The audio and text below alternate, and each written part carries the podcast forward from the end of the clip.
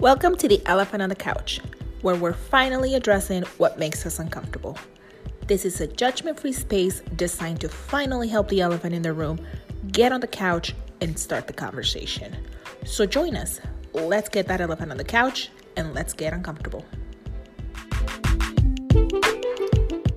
Hey everyone, welcome back to the Elephant on the Couch. I am your host, Tanya.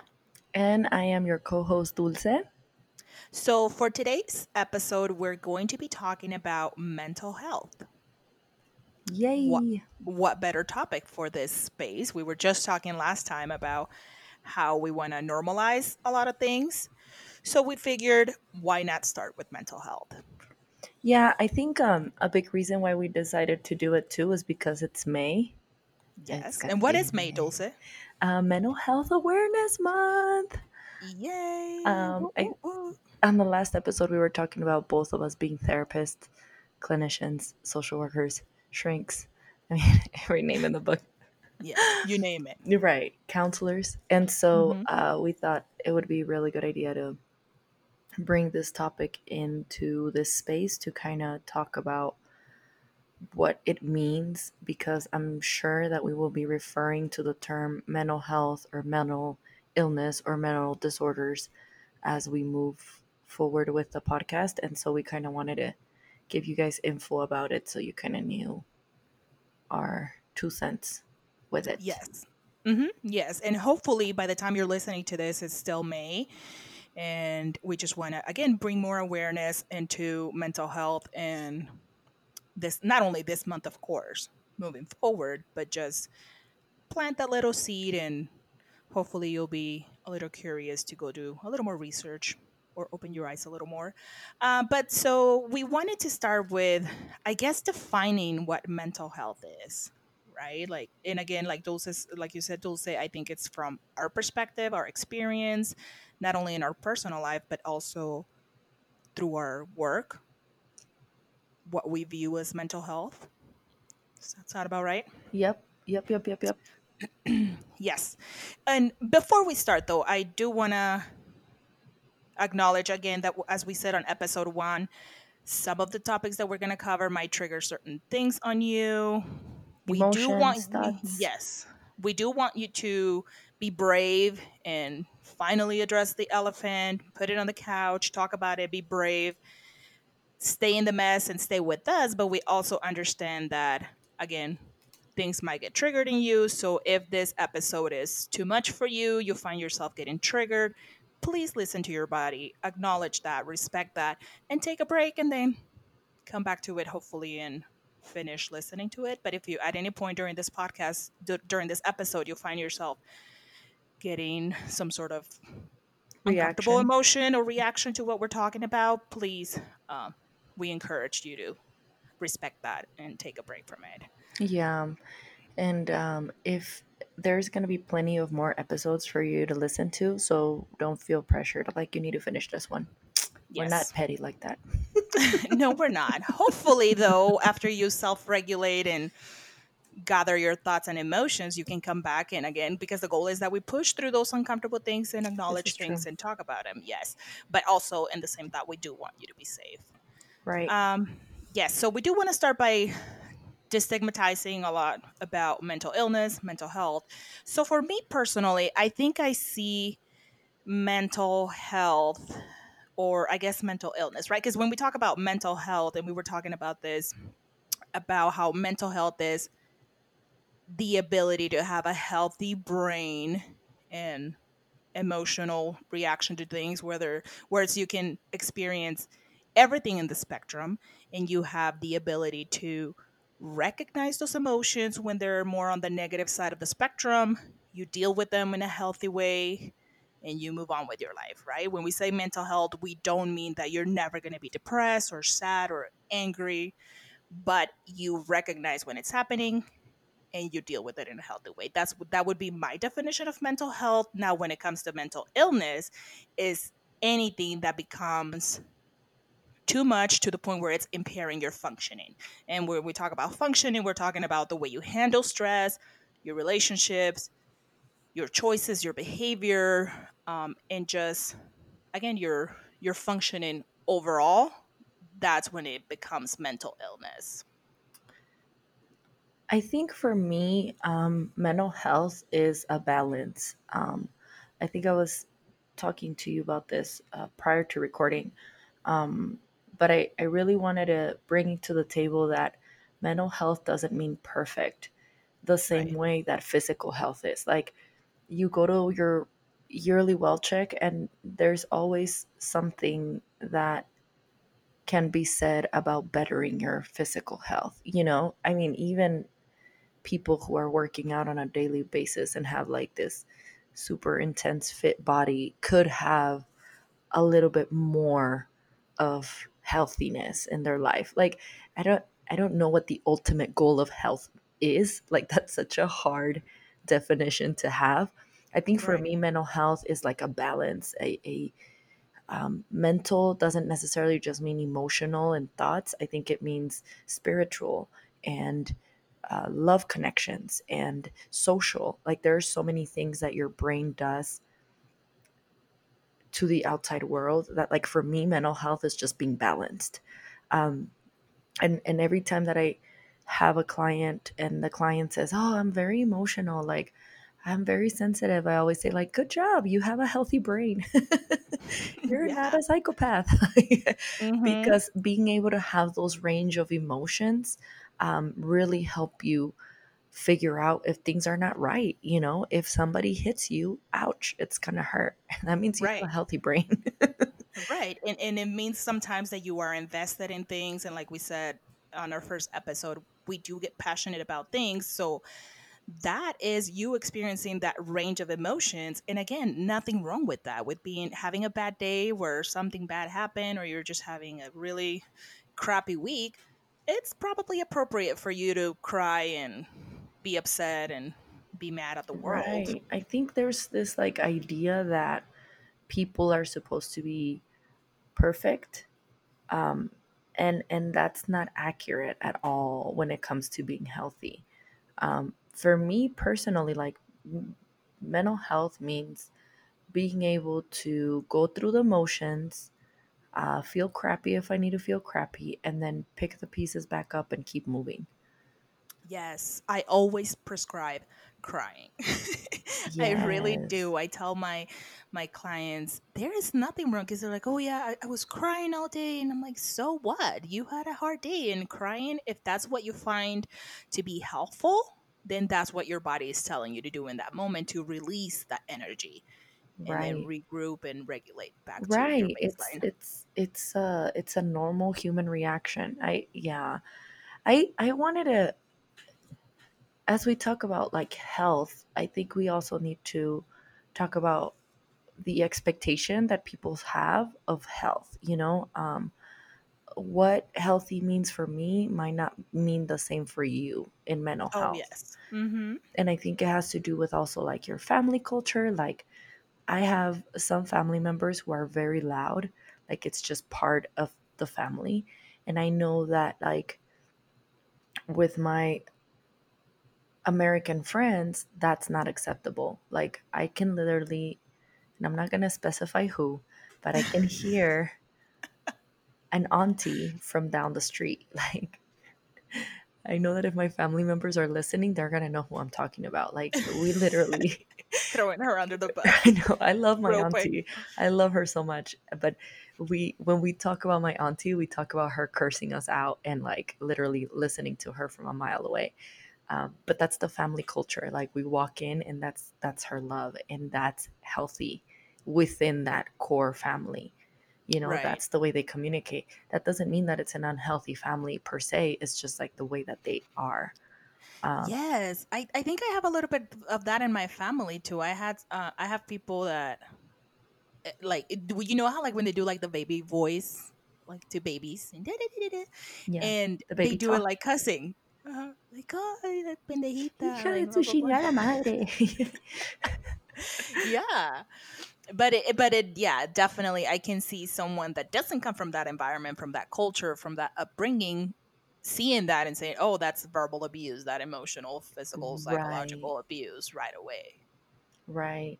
Yeah. So I, I think it's important to kind of pay attention to that. So so maybe we could move a little bit with what unhealthy means so that I think it's easier to define the unhealthy than it is the healthy.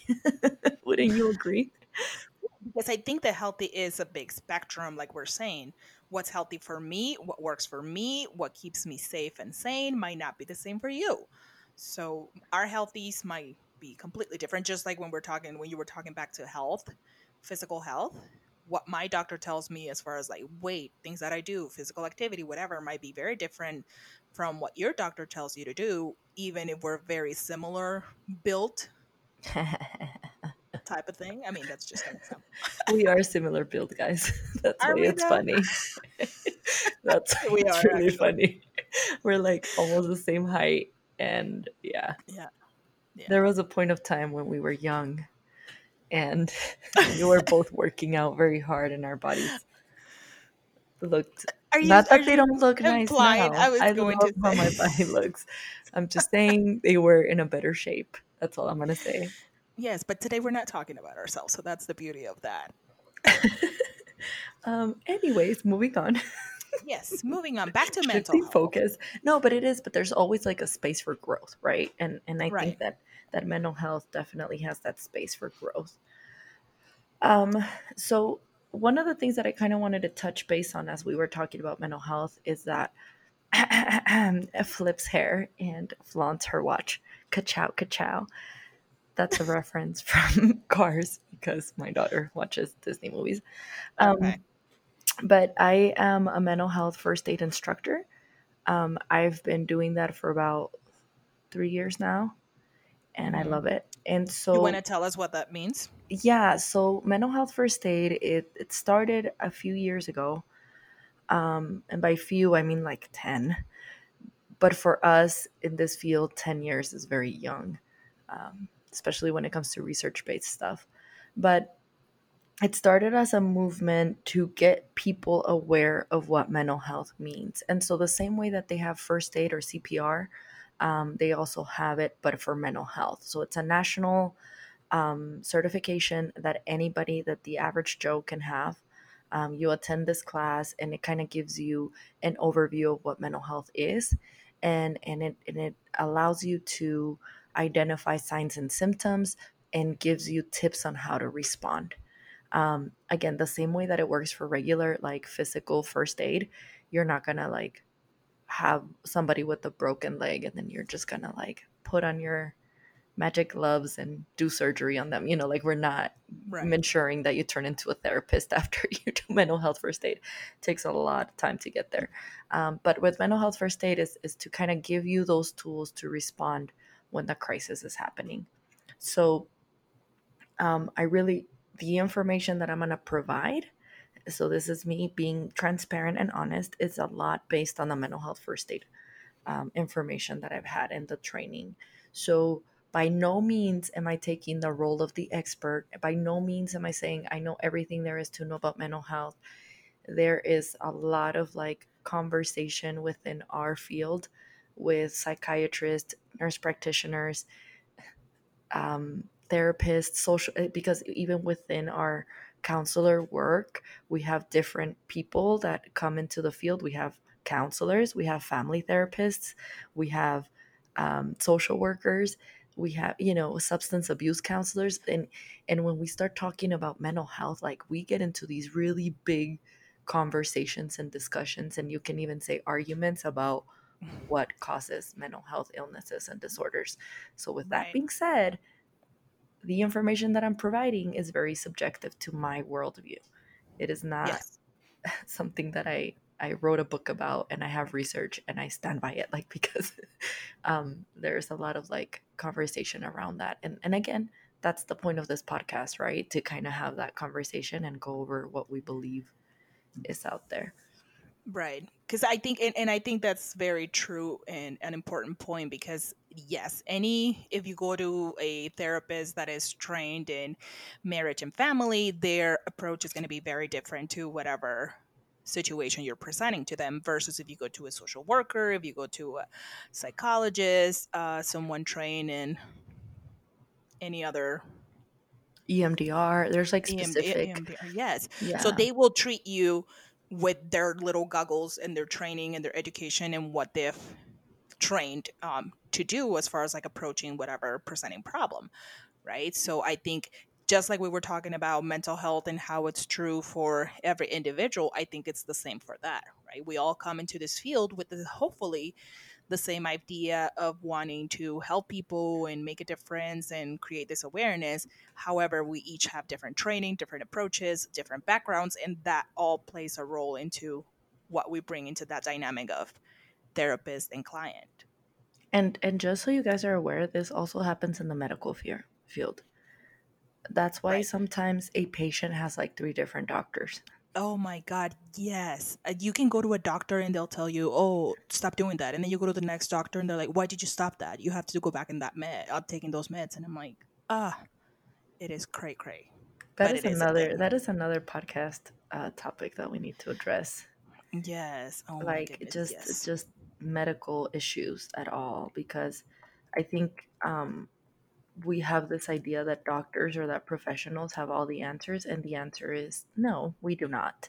And in order for us to provide the best um, care for our patients, we need to be like constantly learning every year. We have to be, even for our licensing, we need to continuously have education coming in because we you know researchers are constantly working so new things come up in the field oh, yes. constantly and and it's not just in mental health it's also physical health and i think that argument happens with doctors as well yes i think approach. i think i think these are probably i mean a lot of fields but i think in particular medicine and mental health which is again is part of the health spectrum uh, i think it is constantly changing and being updated based on new things that we see new trends new historical things that might happen that impact the way we treat patients uh, so definitely always changing. Yeah, yeah. But I think it's also so, important to point out that for when we're talking about mental illness, there is a lot of different factors that play into it, things that quote unquote might trigger that. There is things that there is illnesses or disorders that people can be born with. Literally like there was absolutely nothing that anyone did but the person is just born with this. Um, like for instance autism right? We were talking about that. Like kids are literally born with it and we start seeing some of the symptoms and behavioral aspects of it and then they start analyzing and then boom you have a diagnosis. There are things that people are born with chemical imbalances and that turns into mental illness. There's people that develop mental illness from trauma from generational patterns and just passed on historical exposure to domestic violence. Anything like that can trigger the onset of quote unquote mental illness. So again it is a big big big spectrum that it's true and it's real for the person living it. Just because yeah. i didn't i went through the same and i didn't develop any depression any trauma anything like of that sort it doesn't mean that it wasn't traumatic or that it triggered the onset of a mental illness for someone else. Right. I think um so I have some statistics of of the US um, and this is from the mental health first aid website. Um, and, and I'm so glad that you mentioned that before me giving these statistics because as I provided these statistics, we really need to be cautious about the what the verbiage used in this means, right? because mental illness can like when I say that our book is a pain in the butt, like I mean it. Our DSM, the diagnosis the DSM? for oh. yeah, for mental health, like mental illness. I know. It changes like every what, 5 years or so. The fact that we are on what, number 5 right now? The the latest yeah. edition. I think it is number five. That tells you there right there what you need to know about the DSM. And again, like we were saying, how this field keeps evolving and changing throughout the years. Yeah, and like I think what makes five. it yes, and what makes it really hard is that like when you have a physical illness like diabetes, I really love using diabetes as like my way of explaining mental health. And you'll see in a little bit. Bear with me. You poke a person and you see the glucose in their blood and you're like, oh poop, you have too much sugar. You need to take this medication and you automatically get a diagnosis because there's a test and boom you have it whereas with us we can't we cannot do a cat scan or a neuro um, I can't think of the word, but like there's like a scan that it has to do with your neurons and stuff in your brain. And they plug you in into this big, big thing. Um, and we don't have the access to do that with every client that walks into our door. So when they come in and they say, I have all these symptoms, we literally walk over to our DSM and like go through all the systems, pretending like I have this 2000 page document memorized in my brain and and figure out what this person could be having right you know and and a psychiatrist i think my has a better ability to do that because they took a lot longer being in med school than i did doing my masters but it doesn't take away the fact that it's like this book that could be subjective to the people that wrote it. And, yes i was going to say it it's very subjective and not always accurate because also again the person coming to you might not have a really good understanding of when things happen the the onset the um how intense it's been the duration I, of whatever symptom they're yes, experiencing yes i remember having kiddos that would come in with anger issues and they were labeled as bipolar and then like six months after giving them therapy i came to the realization that they had depression and so right. those mood swings and those really intense changes and stuff had to do with depre- with an untreated depression of like 2 or 3 years. Right. So it, because the chemical imbalance is there for such a long time, it can move to something else, you know, and it, it yeah, it's it's just so tough. Uh, yes, but then again, I, but then you have some that that are that are just born with it or that are that are triggered like uh, we were talking about like postpartum depression you know you have and this is the same way that it happens with diabetes, right? You get pregnant and oh, my sugar's changing. And then the baby's born, baby's healthy, everything's fine, but you are left with diabetes. Like I'm sure there's people that have that experience. And it kind of happens with postpartum depression too. Baby gets born, there's this crazy chemical imbalance in your body because hello, hormones. Right. And and then like this person just all of a sudden is like, I'm sad and I don't know why um, so we just kind of have to keep an open mind when we talk about mental health illnesses or mental illnesses or mental disorders or mental challenges um, right. because there's so much out there. Um, and and I think that in a way might contribute to the stigma around it because it's not so black and white like physical health, where you can get a test, lab, whatever testing, CAT scan, MRI, whatever they have you do to get a very black and white answer whether you have a disease or you don't with the DSM would um, by the way, what what is DSM Dulce? It's the diagnostic and Oh Lord. we talk because we keep throwing DSM in there, so we just assume that people know. But the DSM is the Diagnostic and Statistical Manual of Mental Disorders, and I googled that. I cheated. I don't believe that's okay. I'm glad that, that, I'm glad that you did because I was literally just typing yeah. it up as Because I was like, we keep throwing that word in there, and some people. Uh, disclaimer: like, we might that? do that we might do that throughout like earlier i think we said uh, emdr too so we might use some terms we apologize we just are in this lingo mental health field that we use yeah. a lot of acronyms a lot of them but at first i was very lost so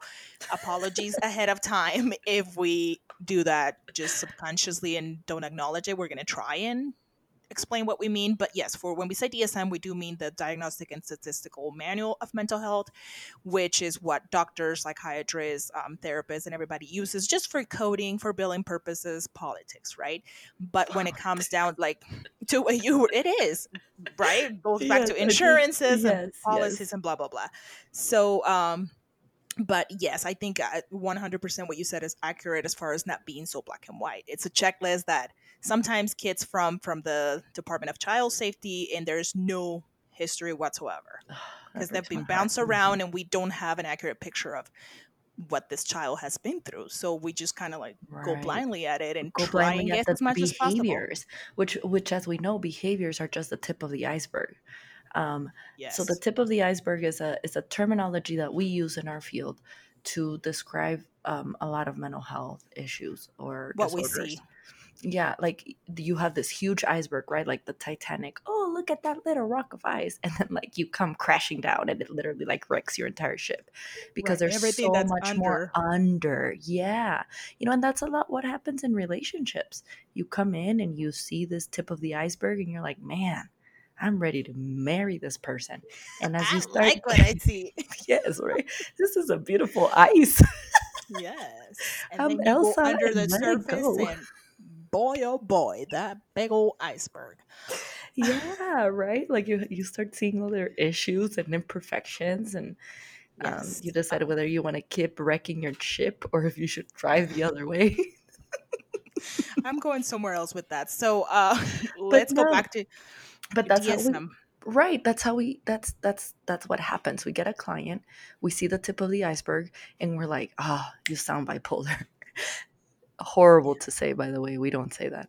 Uh, but yes. it sounds like you might have bipolar. That's the appropriate way of saying it. Um, but you know, we we do tend to look at a list of symptoms and say, "Oh, that's what it sounds like. Let me verify." Um, right. But it, it's not always accurate. So, with that being said, let me let me throw these statistics real quick, um, because I do think it's important to just kind of talk about again the tip of the iceberg, what people think is actually getting affected. But I think there's the numbers are a lot higher. So this is from last year, February 6th. So that's very recent. I know that it sounds like a year ago is so long ago, but again, in, in when it comes to medical stuff, like a year ago is very recent. Data takes a while to collect. Right. So, in the United States, almost half of the adults, 46.4%, will experience a mental health illness during their lifetime. Um, 5% of adults 18 or older experience a mental illness in any, uh, in any one year, equivalent to 43.8 million people. So, that's a big number. Right. Um, of adults in the United States with any mental disorder in a one year period, 4.4% have one disorder, 5.8% have two disorders, and 6% have three or more. Um, wow. Right? Crazy. Half of all mental disorders being begin by age 14 and three quarters by age 24. So we're fucked. I, am I'm, I'm I'm solid, girl. I am past that. Are you are you numbers. the one quarter that didn't get hit at age 24? Oh no, I probably did. That's why I said we are fucked. We're past that. We didn't prevent that at all. Yes. In the United States, only 41% of the people who had a mental disorder in the past year, listen to this one, received professional health care or other services. What was the percentage that received 41%. Oh wow. That's less than half of the yeah, people that actually isn't that crazy? Yes. But we'll we'll talk more about all these crazy numbers. But I really wanted to kind of like say that because I, I think people think like again, the elephant in the room, right? Um, oh, that person has depression. Let's not talk about it. That's like the odd one out in the family. Yes. Mm-hmm. Especially in some cultures, right? That it, it's very hush hush about mental health, about anything that might be perceived as dysfunctional personality, family yeah. relationships, so they try to keep it as secret as possible. And yeah, it's I, the elephant in the room. Right. There's like this stereotype of being crazy. Like I, I don't know. I cannot vouch for other people's perspective because I am Mexican and I'm a migrant and I am sort of Mexican American in the sense that I've been here longer than what I've been in Mexico.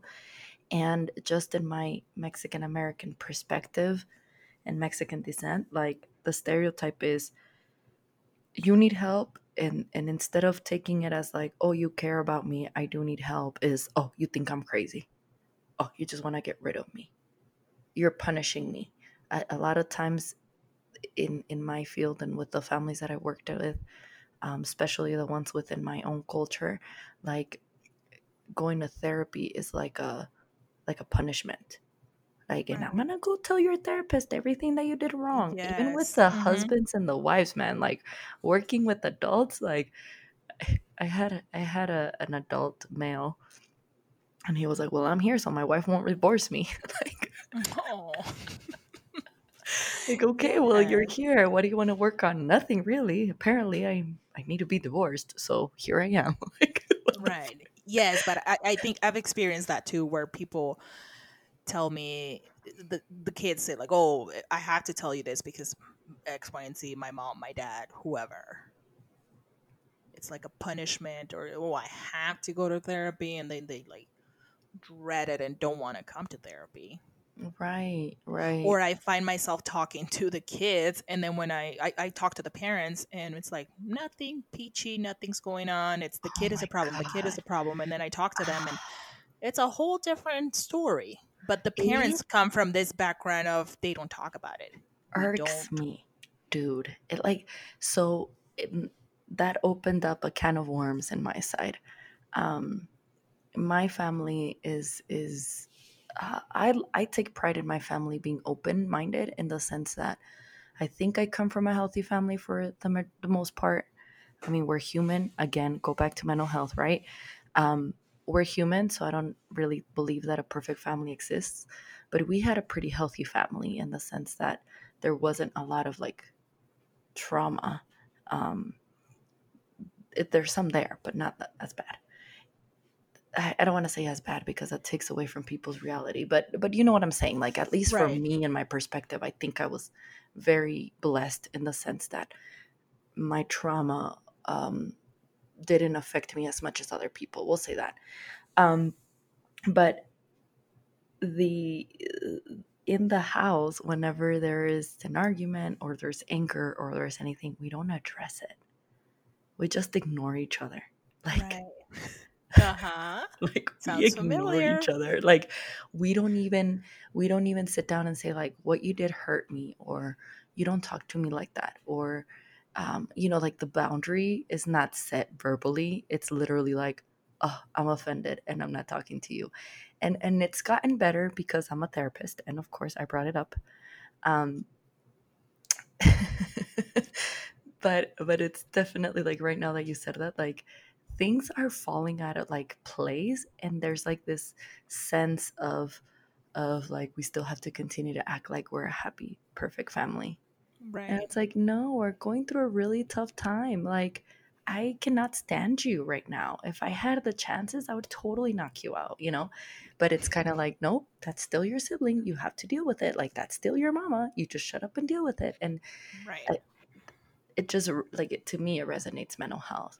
Um, personally i had a really huge experience with mental health um, that i'm probably going to open up in other episodes a little bit more because this one is very very blanket um, general not blanket but like a general episode today. But. I, when i was going through these really tough times in mental health mind you this was after i had my master's. This is after i knew exactly what was going on I still had it. So just so you guys are aware, having three letters after your name on this field doesn't make you immune to the fact that you can also have mental health issues. Right. Of Um, course. Yeah. the family was kind of like, "Oh, everything's peachy," you know, like she'll be fine. It's okay. And you continue like cutting cake, like everything, baking cookies and Right. shit, you know. Yeah. Baking cookies and shit. Yes. It it just But kind of felt like that. right. And and I think going back to what you said about how we're only speaking from this part of our culture and again not fully Mexican because again we're speaking to what's true for us and our own experiences, but I think I can relate to you in that sense that coming from the background that I do, it is very like, oh, so and so is struggling with this and it is what it is. We'll pretend that it's not happening, ignore it, give it time, and then eventually we all come around and which is a great strength, right? To be able to just get past things and go back to normal thing. But at the same time, things are not being addressed and patterns keep repeating. Right, right. And it keeps getting worse because every time that you have a repeated pattern, it turns into you keep boil like you keep adding drops of water to the cup, you know, Yes. and there's a point of time where the cup can no longer hold the water, it just spills everywhere. And usually Right. that's when the big blowups happen.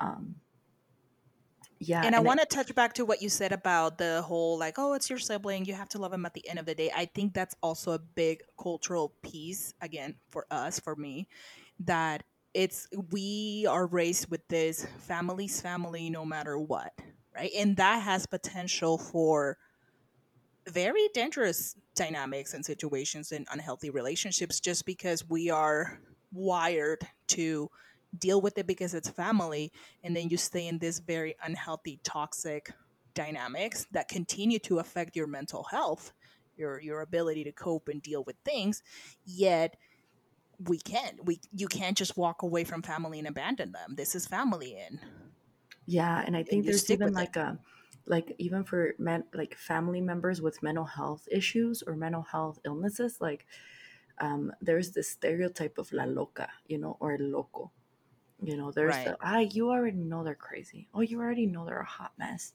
Oh, yes, your tia, la, la bipolar, la loca, la. Right. Like, yes. I mean, there's even songs, guys, like in in our culture that like calls, which I I dislike them very much. I don't listen to them because they really irk me. Um, but there are songs that I've listened to, Latino songs, whether it's reggaeton or whether it's like Mexican music. Um, I'm talking more like banda or rock, like Mexican rock. Um, where or Spanish speaking songs, I guess is what I'm trying to say, where they refer to the woman as la bipolar. Like, you know, the bipolar crazy. And there's like a normalization within that. Like, oh, she's fucking crazy. Let her be. Let her be crazy. Right. Oh, um, loca. Sí, like, ay, ya sabes que está bien pinche loca, no le pongas atención. Like, you know she's fucking crazy, right. just don't pay attention to her. Oh, ay, las mujeres, like it's a it's a woman right. thing. But... And there's and that's exactly why I'm purposely using la because it's a lot more used on the women. Now, when we talk about like violence and coming from men, at, at least in my in my experience within northern families, again, I come from the northern part of Mexico. I cannot say that the information I'm providing you is from central Mexico or southern Mexico because I would be lying. This is just from my experience in northern Mexico. When we talk about men being violent and being aggressive and maybe being bipolar, it's kind of like, ah, oh, that's just his attitude. He's just a macho like everyone else. Get over right. it. Get he does it because he loves you. That right. it's, it's just the stereotype is crazy. And and even like growing up watching novelas because as much as I want to stay away from cultural stereotypes. Novelas is a huge part of our culture. I can't stand novelas. Can I just put that out there for the record? I used to watch them. I threw. I grew up watching them, and now I cannot. I can't. It's. I know they irk me. They irk me. The only the only show that I watch is La Casa de las Flores, and the second season, the fact that Veronica Castro's not on there, shame. Yes. Hashtag shame. They lost me after shame. the first season too. Yeah. Um yeah, the second season is just a mess. But but I really um but I don't the big reason why I don't like watching novelas is because first of all the love the love is just crazy. Like they fight for this like unrealistic love. Like, yo, just get a divorce. Like this is too much work. Right. And the stereotypical roles of like the the maid falls in love with the rich guy. Guy. Yeah. It's it's so annoying. But in the novelas, the antagonist, the, the bad guy, right? La they villana. Either, the villana. It's usually the woman, right? It's usually the the antagonist yes. is either a very vengeful man because the main character is a man, or a very vengeful woman, and the majority of times is a woman. And what are the three ways in which a villain dies in a novela? I mean, ends in a novela, Tanya. Uh, uh, died. They they dead they dies in a very tragic, uh, dramatic way. They end up crazy. I mean, that's the, the the message that they're sending, right? The yeah, or they end up in jail. Or jail, yes, that's the yeah. one I was missing. I was like, which one am I missing here? Like, what else happens to them? Yeah, the jail. They always end up in jail, like, oh, trapped forever. But the the crazy is usually a woman in in an asylum in this very stereotypical asylum place where it's like with the padded, padded walls. Yes, and they're usually like in this like white gown. They have like a mascara rolling down. First of all, I don't know where you got mascara from, honey. In such yes. a horrible freaking asylum place, but they have mascara rolling down, and their hair. It literally feels like their hair was used as a mop. Yes. Like someone dragged them there. yes. So and dramatic. they're usually grabbing a doll, dude. Like that and it's a really creepy effed up doll like a, a freaking eye is missing from the doll the hair's all messed up and they're crying like they're like the end the ending scene is this woman in this status how i just described it crying and shaking like ah, ah, luis pablo i loved you so much you know like right and when people say like oh you need to go to a therapist that's the image that their brain goes to. Like, I see no estoy loca. I'm not crazy. Right. Why do I need to go? I don't know. That's personally like in in my culture. Again, my experience in a border town.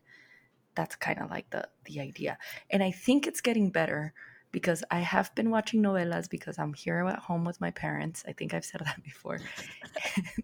and apparently, like protagonists now have therapists. This is great, guys. Nice. They're um, normalizing yes, going to yeah, therapist. Yeah, like good they, for them. yes, and then they have a they have this show called La Rosa de Guadalupe. Very stereotypical, over the top show, but they're talking about therapy in there too. So I think there's some sort of like awareness movement within the Mexican culture and Mexican TV.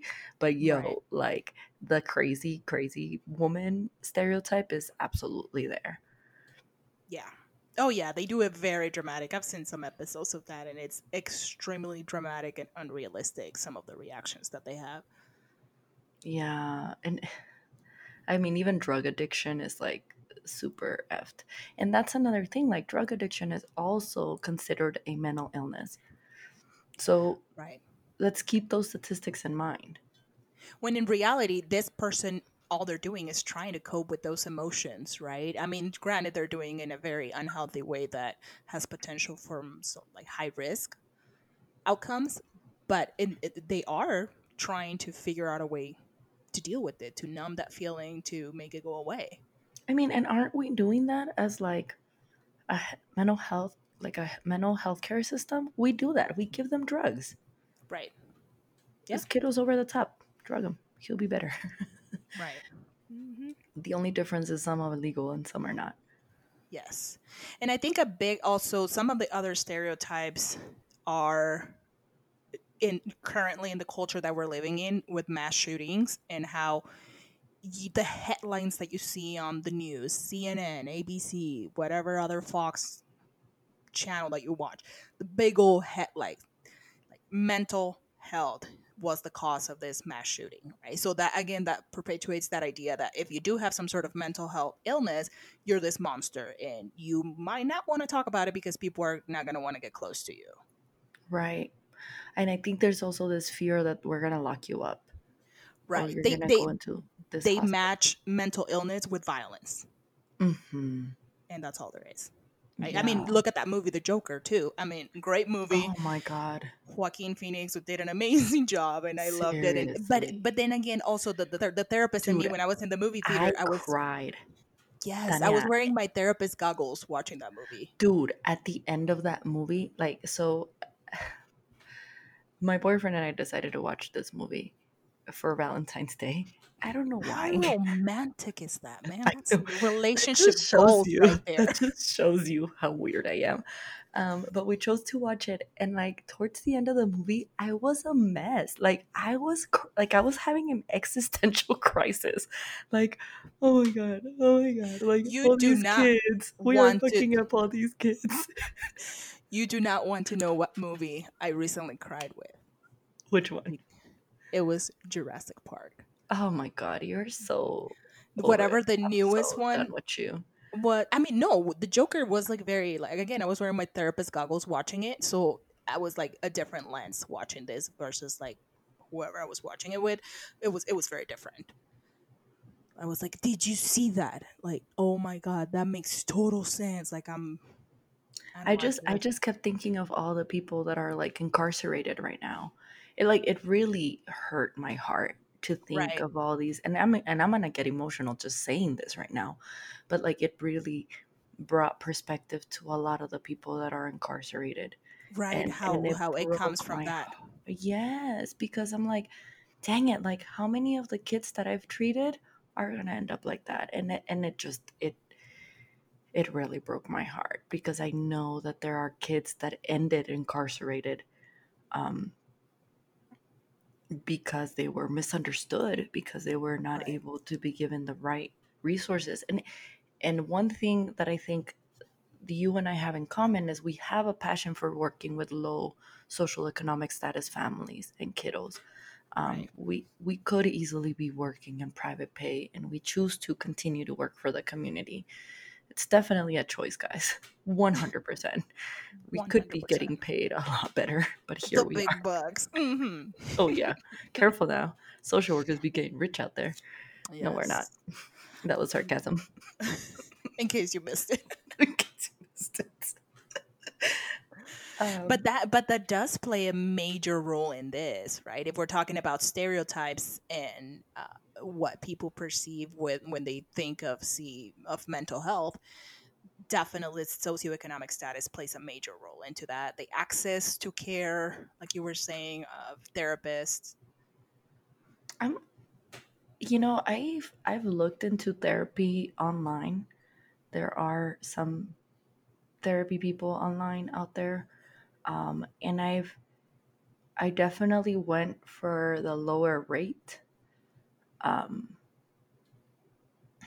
because I'm a single mother and I've been a single mother for a long time. And I and even though I have the three letters after my name and I have a very reputable job like I definitely don't make enough money to just flush down x amount of money every week you know and not that I'm flushing it down because I'm getting a service like a therapist, right?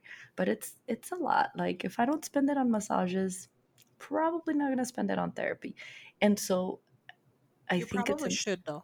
I know, I, I know I should know. I, you're hundred percent, but I'm I'm trying to really like bring into this realistic perspective. Like if I have the choice to spend it, and and me as a mother, I prefer to spend that money on my child. Like I cannot imagine what a person who does not have the three letters after their name and makes minimum wage thinks about like oh can i afford that every week? Right it, you know? it's just i think it's just completely like unimaginable like they they just can't seem to even consider that as an option just because they have other priorities. And i and community and i'm not talking bad about community mental health mental health because i work in it. Um but I think the big flaw of community mental health is that there's this expectation that the client comes in and the client leaves. Like they come in, we address the issue, they work with it, and then they're gone. And and it sounds great when you're talking about like intensive therapy or intensive services. Like, yeah, you're right. Like if a person has dialysis, you know, the diabetes got so bad they need they need dialysis, you're not gonna give them dialysis forever. They're gonna be receiving dialysis for X amount of time. But eventually, the person should be able to come home and see their doctor on a regular basis just to make sure everything is good until really pay attention to what I'm about to say until the person can see their doctor on a regular basis.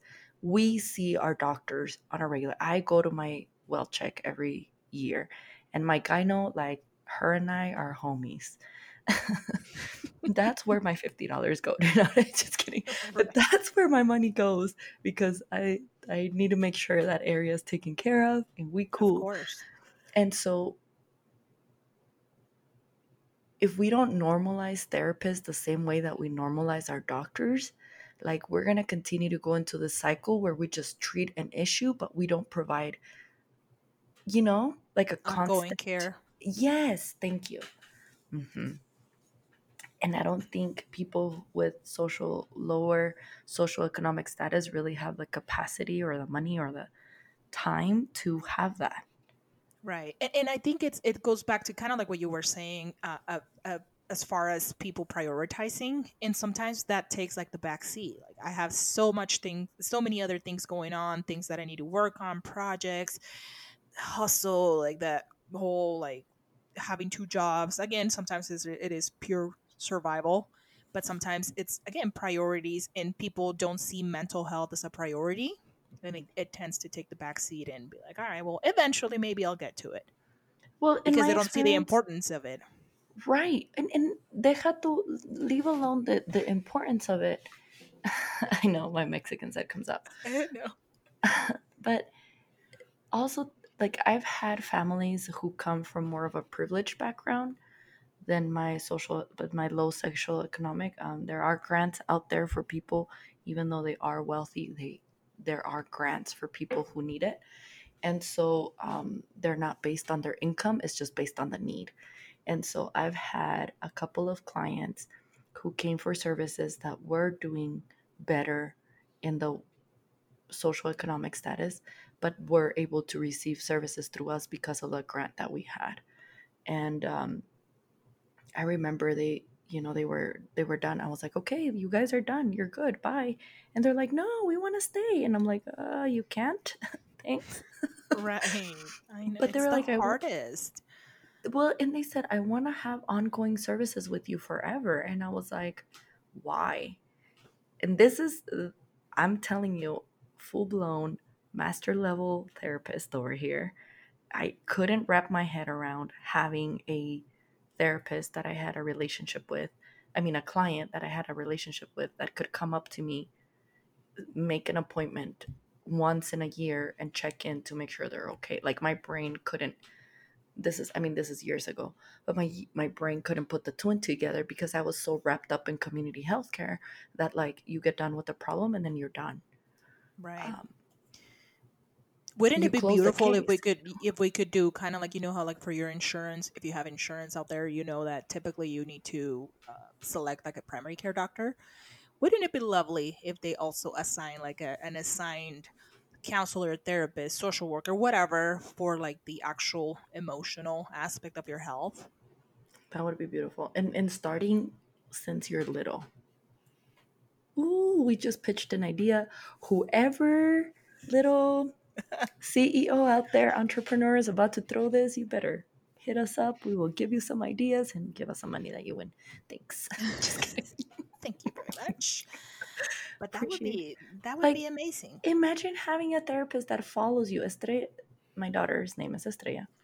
Estrella's had the same PCP since she was like three or two. Um, and like I'm happy with that. I hope she doesn't go anywhere. I'll probably find her and follow her. not creepy at all. Because that's not creepy. I told you every time you give me a chance to make something creepy, I totally make it creepy. But yes. like, imagine having someone who's following Estrella's on her developmental, emotional, social stages until they. Right. Not somebody who needs it, just like in general, you know? Right. And that's huge. And I know you wanted to talk about the ACEs. I think that's a good point too a good way to tie it to what we're talking about yeah, as far as so, like from the beginning, early stages of life. Yeah, so the ACEs, I don't know if you guys have heard of it. This is also another acronym that we use very often in our field. Um, the ACE study is uh, is called adverse. It stands for Adverse Childhood Experiences, and it happened. It was a study conducted um, at Kaiser Permanente. Permanente Permanente. Yes, I am also googling it. Um, and it was it was done from 1995 to 1997, so also very recent. Um, and what this it's 10 it's a 10 question 10 question questionnaire 10 question survey uh, study that they were providing to people when they came in for their regular well checks it was just added to their thing so uh, with the aces um, the big thing with the aces is that they were able to question a lot of people. They were able to gather a lot of data, and it was only done with this questionnaire. So, what they were noticing is that a lot of people who have chronic disorders or chronic um, illnesses are have a very high A score. So an A score means that you had a very high adverse childhood experience. Right. Um, and adverse meaning anything outside of what we would consider the norm healthy. Mm-hmm and I mean, in the 90s, back then, divorce was an adverse childhood experience. Right. Um, so the, they're in the works for a newer ACE, I believe. But the really cool thing is that the ACE was actually um, adopted by the CDC. So you could Google it, and the whole ACE study is on the CDC uh, webpage. Um, and, and it talks about like child abuse, it talks about neglect, it talks about um, imprisonment in the household. Um, in, in separation of the family separation yes so all of these things get taken into account to kind of you could say that these experiences are linked to chronic physical health, physical right. illnesses. Um, and one really cool thing that I was just learning recently, because again, we need to continue learning, um, is that there's two types of children children who externalized emotion and children who internalize emotion. You, I'm not going to talk about you specifically, Tanya, but you and I know that I am an internalizer. I keep it in, I shut down, and then bye, Felicia. I'm not much of a aggressive person that's gonna scream oh, and yell. Yeah, I think I fall under that category. And and a lot of times because of my internalizing, it triggers stuff like a lot of my physical health kind of goes at risk because like I get sick a lot um, during the year, especially when I'm very stressed, and I think that's my body responding to that internalization. Right. Um, and usually I listen to my body. I don't I don't fall under the category of the people that continue going to work even though they're sick. That's that's not me. I'm sick and I'm out. Like, okay, I'm sick. My body's saying I need to shut down, and I literally will shut down. I'll sleep for days if needed. Mm-hmm. Um, but but I think a lot of people don't listen to those things, and so if they have the outward, the externalization of emotion, you'll see anger out- outburst, and you'll also see like other physical stuff where if you're doing the internalization your body's probably going to be trying to save itself from the own stress that you have. Right. And and i think that we often see that with adults later in life that we're, we're just dealing with this chronic back pain or migraines or whatever physical symptom symptom and they keep going to the doctor they go through tests and labs and mris and mras and no answers whatsoever. And a lot of the times it is related to some early trauma in life. And sometimes people are not even aware. And then they're like, wait, what? It affected me to that extent? And then they start processing and you know what? I had a client it. that was like in her late 60s. Um, and the amount of domestic violence this woman survived is like out of this world. And she was at a stage where she was like recognizing herself and becoming this new person. But she had so many psychosomatic symptoms. Psychosomatic means physical symptoms that have to do with your mental health or your mental illnesses or your mental disorder. And right. I, right now that you said that, like it reminded me of this client specifically uh, because studies and studies and studies, and she wouldn't come up with nothing positive like she was healthy, quote unquote, right? We go back to what's healthy. She was right. quote unquote healthy and and but she continued to have all these symptoms. Like it's it's crazy. Yes. And I think it's important. And the reason why we talk about this is again to create some awareness that if you're experiencing something like that, or you know of somebody that seems to have a lot of health issues and they always, they can never find answers, sometimes it is related some to some more emotional injury that needs to be addressed rather than an actual physical injury. And one of my biggest mistake because I am a healer, I am letting you guys know right now, don't be a hero. Like just stop. Just stop. Like with a friend and I and I'm so grateful for the friends that I've had in in my life because they've definitely said, "Dulce, I cannot give you advice." Like plain and simple. I love you. Um, I want to be here for you, but I'm not your therapist. And I'm so grateful for them to say that because it, it really kind of pushed me to get therapy. but I've I've definitely before have tried to be the therapist to some of my friends and I will let you know right now you will end up burnt out. You right. will end up giving more than what you can afford because a lot of the times in mental health or mental illnesses um, the person has to make a choice to go through the treatment. And when you're constantly trying to save them, um, they don't really. I'm not going to say this is a statement for everybody, but when people are going through their mental illness, it's really hard for them to process things if you're constantly holding their hand. Right. Yes.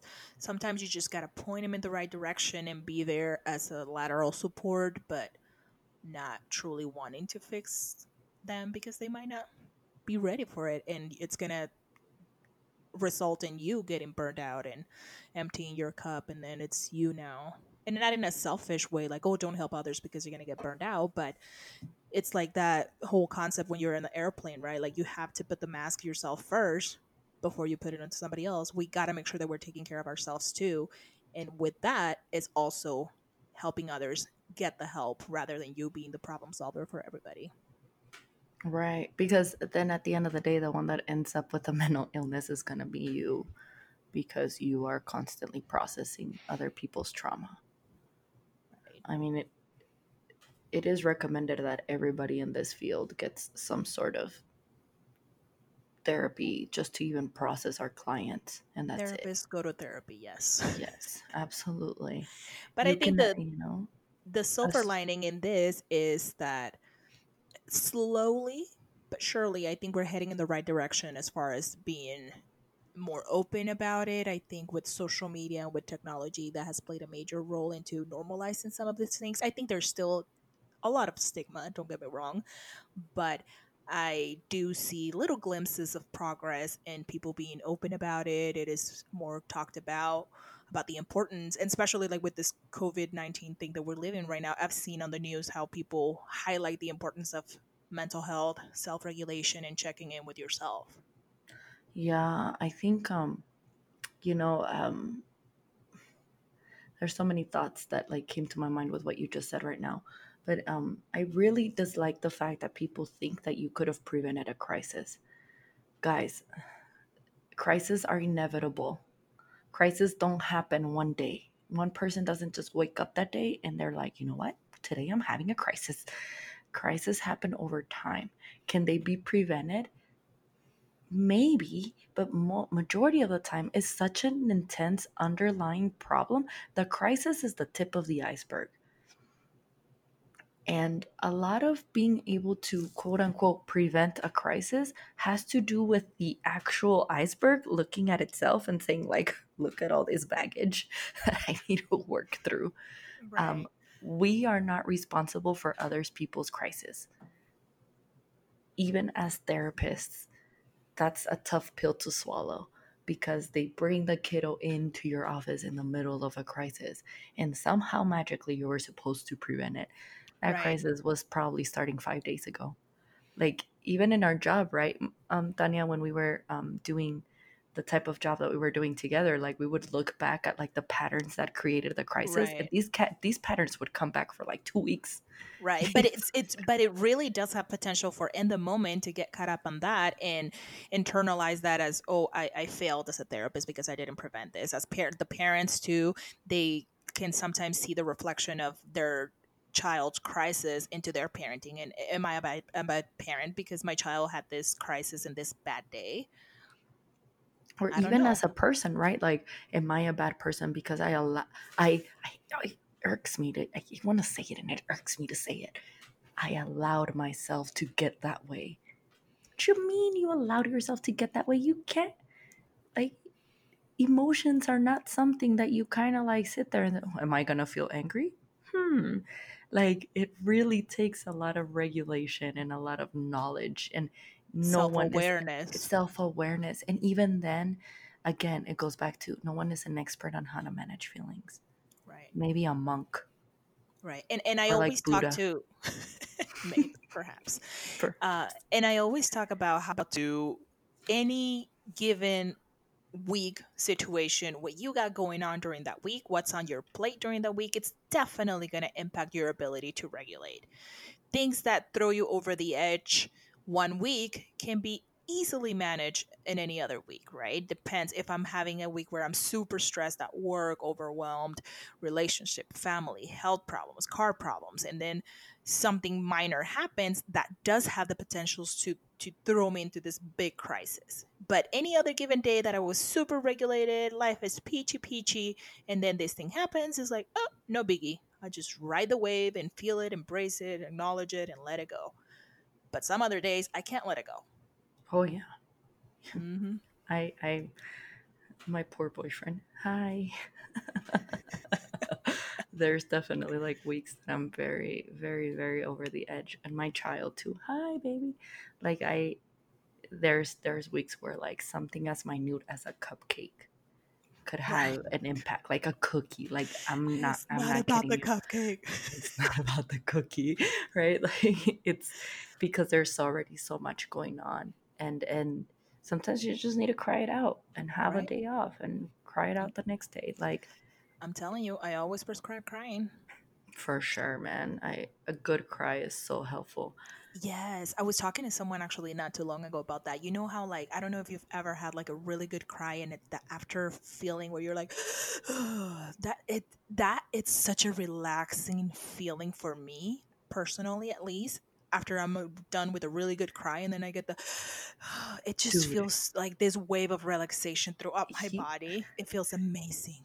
You know what? You know what like it's like my uh like I it just like makes me feel so safe crying with my mom.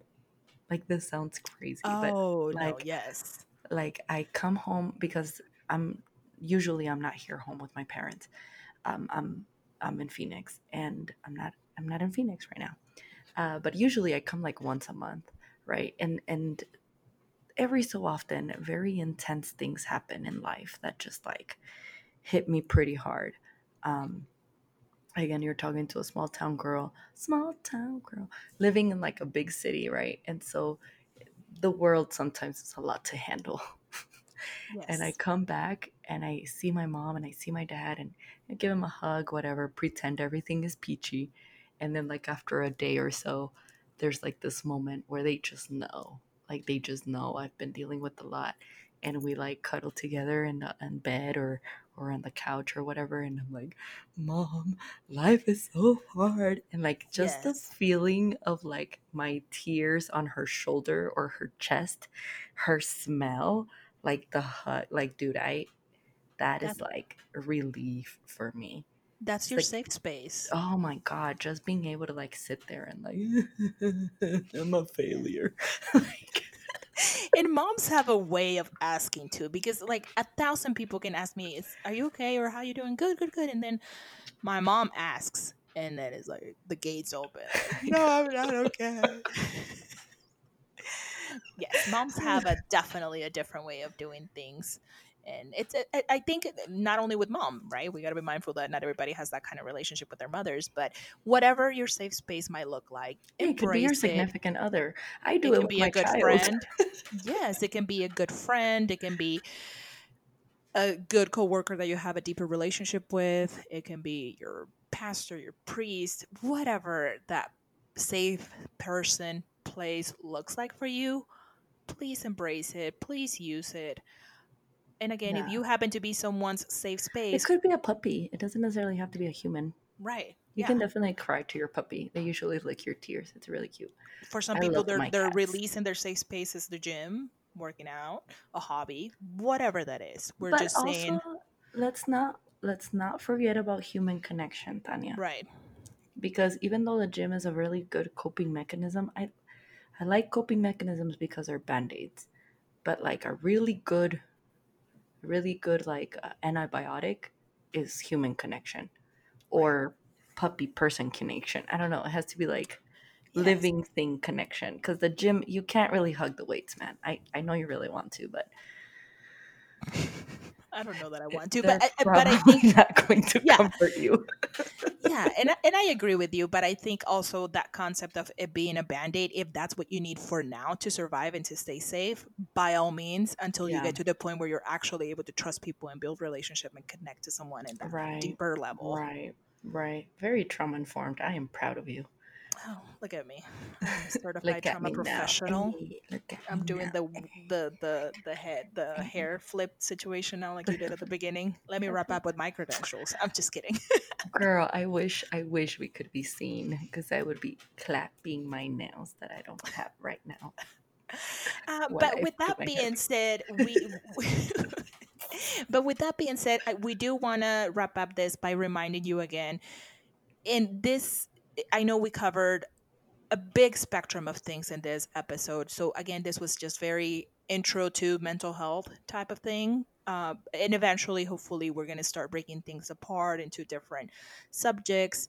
But we do appreciate your feedback as well if throughout this episode we mentioned something, we talked about something, and it highlight um, it piqued your interest, and you're like, hey, why don't you guys talk about this a little more in, in depth or in detail? Definitely let us know. And like we, I said, we do. Sorry. Um, I was gonna say we have a Facebook now, yay! Um, and so uh, you could slide in our DMs, hey, slide in our DMs, yes, let us Instagram know Instagram or Facebook and or email us. We have an email now. Yes, we do. It's the elephant on the couch, everything all together at gmail.com. The elephant mm-hmm. on the mm-hmm. couch. So send us that feedback that Tanya's talking about. Another awesome thing is that um, in Instagram, uh, we posted a um, resource list, I want to say, a resource story. It's um, a highlight, yes. We yeah. call it, Dulce's not very uh, yeah, knowledgeable so when it comes Instagram. to Instagram. I, and so she, yeah. Anyways, but we do, it, it's a highlight. So if you speak Instagram, you can go to our page. There is a highlight saved in there with resources yeah that you can that you can go to and and and reach out if any of these things that we talked about sounds true to you right. or speaks. Right and again like we said on episode one although this is a safe space it is not a replacement right? So don't think that after this episode you have all the answers and you have it all figured out. It's just a safe space. It is not therapy. We wish we could be your therapist but no we don't not That's sustainable. Well, just kidding. Some people, maybe some. just kidding. just kidding. but like we say, do listen to your body, know your boundaries, respect that. Yeah, and also and also not only boundaries of your body, but also uh, boundaries with your family members or your loved ones or whoever the person that really needs a lot of help is, so right. that they can move towards that direction. Because um, you're supposed to be there for people, but not solve their problems, guys. Right. So send them our way. Give them the link to this episode so that they can listen to it, and maybe right. some maybe light bulbs are gonna go off. Right. right. That would be amazing. Like, oh, the elephant on the couch spikes intakes in all of the community places in America. Cool. Flip there. Just yeah, kidding. Dope. um, but we also let's talk about our Facebook, yo. Um, you can go over. on facebook.com slash the elephant on the couch, plain and simple, and there we are. Um, because Facebook doesn't really have a highlight, um, we're probably going to be posting those resources in a different manner. I'm not really sure how, but it'll be up there as well. So if you're more Facebook friendly, like me, because I'm old and weird, yes, I do think Facebook is for the older generation. Um, you will be able to see, yeah, the those those resources posted soon. Yes. Um, but in the meantime, do follow the page so that you have access to that. Please share the podcast with anyone that you might think might like it or benefit from it give us a share, give us a follow on our social media pages. We appreciate you sticking with us through these episodes. We acknowledge that sometimes they might get a little long, but it is just the nature of the beast and there's a lot of information to cover that we did not even again get to the tip of the iceberg when it comes to mental illness mental health awareness resources and how to cope with things we're just starting the conversation exactly and hopefully some of you feel comfortable to say you know what a lot of the things that they were saying kind of sounds like me. I might need help. Right. And you, you stick know? with and you stick to the podcast and keep listening and hopefully throughout those other episodes we're going to go more in depth into some of the things that we covered here. Yes, yes, yes. So thank you for listening today. We hope you come back next week for another episode. Yay. See you later, alligator. Thank you. Bye-bye. Bye. Thank you for listening. We hope this was the start of the conversation for you and know that you're not alone in whatever journey you're walking. We know these discussions might bring up some challenging emotions or thoughts, so please remember that although this is a safe space to start your healing process, it is not meant as a replacement for therapy. So please reach out and seek professional help. You're not alone. Don't be scared to sit with your elephant on the couch. Until next time.